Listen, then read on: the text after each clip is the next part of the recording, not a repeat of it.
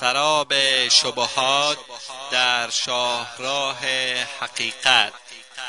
تهیه و تقدیم اسحاق دبیری. بسم الله الرحمن الرحيم الحمد لله رب العالمين والصلاة والسلام على أشرف الأنبياء والمرسلين نبينا محمد وعلى آله وأصحابه أجمعين أما بعد. شنوندگان عزیز در حلقه قبلی درباره طبیعت این دین و روش عملی آن در زندگی صحبت می کردیم که دنبال بحث ما چنین است.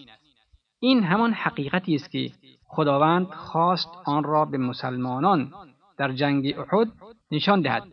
همان موقع که در صورت بخشیدن و تجسم حقیقت این دین در ذات خودشان در بعضی از مواقف و جاهای این جنگ کوتاهی به خرج دادند.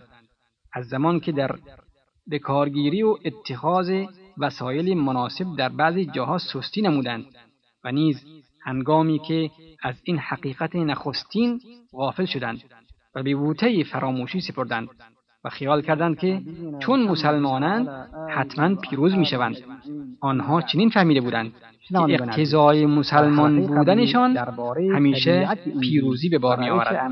به همین جهت خداوند سبحان به آنان فرمود أولما أصابتكم مصيبة قد أصبتم مثليها قلتم أنا هذا قل هو من عند أنفسكم شما نباید از نتیجه یک جنگ نگران باشید بلکه همه برخوردهای خود را با دشمن روی هم محاسبه کنید. اگر به شما در این میدان مصیبتی رسید در میدان دیگر یعنی میدان جنگ بدر دو برابر آن را به دشمن وارد ساختید. شما می‌گویید این مصیبت از کجا دامنگیرتان شد؟ به آنها بگو این مصیبت از وجود خود شما سرچشمه گرفته است. و اما عوامل شکست را باید در خودتان جستجو کنید. شکست بعد از پیروزی در ماجرای جنگ احد مسلمانان در آغاز جنگ با اتحاد و شجاعت خاصی جنگیدند و به زودی پیروز شدند. ولی نافرمانی جمعی از تیراندازان که سنگر خود را رها کردند و به جمعآوری غنایم مشغول شدند سبب شد که ورق برگردد و شکست سختی به لشکر اسلام وارد گردد.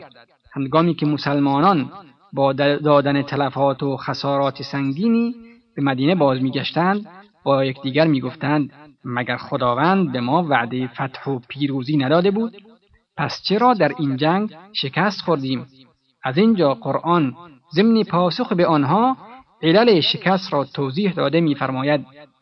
ولقد صدقكم الله وعده إذ تحسونهم بإذنه حتى إذا فشلتم وتنازعتم في الأمر وعصيتم من بعد ما أراكم ما تحبون منكم من يريد الدنيا ومنكم من يريد الآخرة ثم صرفكم عنهم ليبتليكم.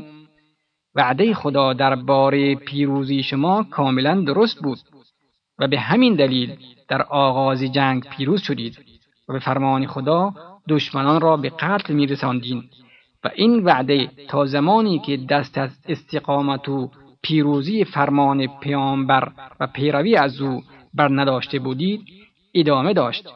شکست از آن زمانی شروع شد که سستی و نافرمانی شما را فرا گرفت. یعنی اگر تصور کردید که وعده پیروزی بدون قید و شرط بوده سخت در اشتباه بوده اید.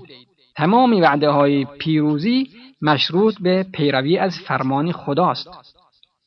سپس قرآن می‌گوید پس از مشاهده آن پیروزی چشمگیر که مورد علاقه شما بود راه عصیان پیش گرفتید و بر سر رها کردن سنگرها به نزاع پرداختید.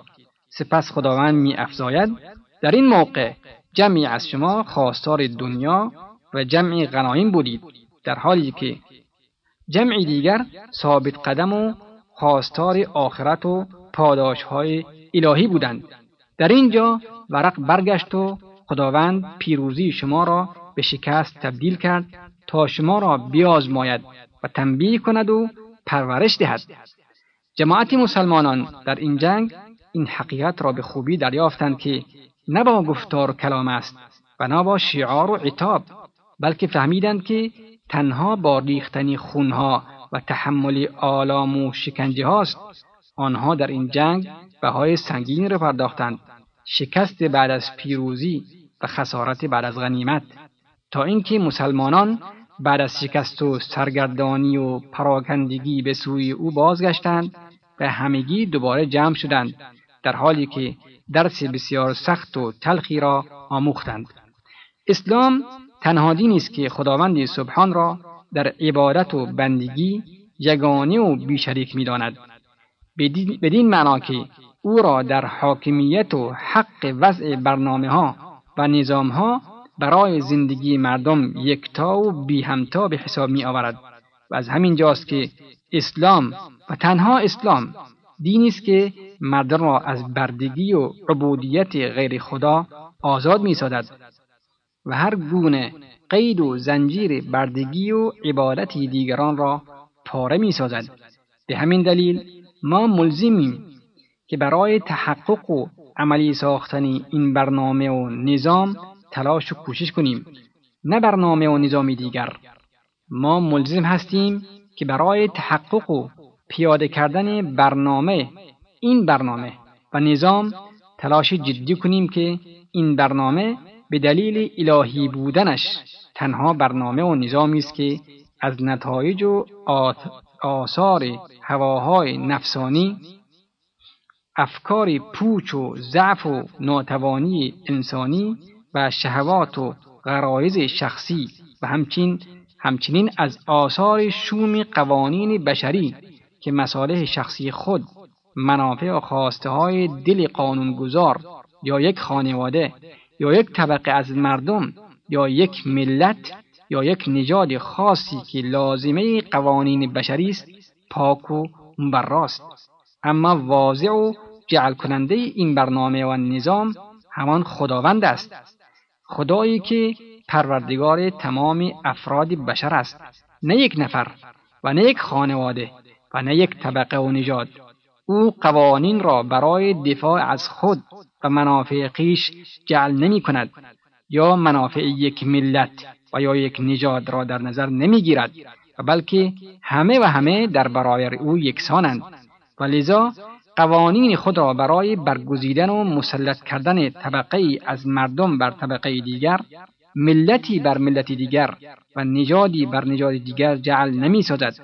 پس زمانی که برنامه و نظام خدا بر زندگی مردم حاکم باشد تمام این ویژگی های بد و نواقص و تبعیضات خود به خود از میان برداشته می شود و عدالت حقیقی و کامل و شامل در جامعه تحقق می یابد و در همه جا پیاده می شود عدالت فراگیری که هیچ برنامه و نظام دیگری از نظامها و برنامه های دست ساخته بشر قادر به پیاده کردن آن به این صورت نیست. زیرا بین تمام این برنامه ها و نظام ها ممکن نیست که از عواملی همچون هواهای نفسانی و ضعف و سهلنگاری های انسانی شهوات و اغراض و مسائل شخصی در هر شکلی از اشکال خواهی باشد.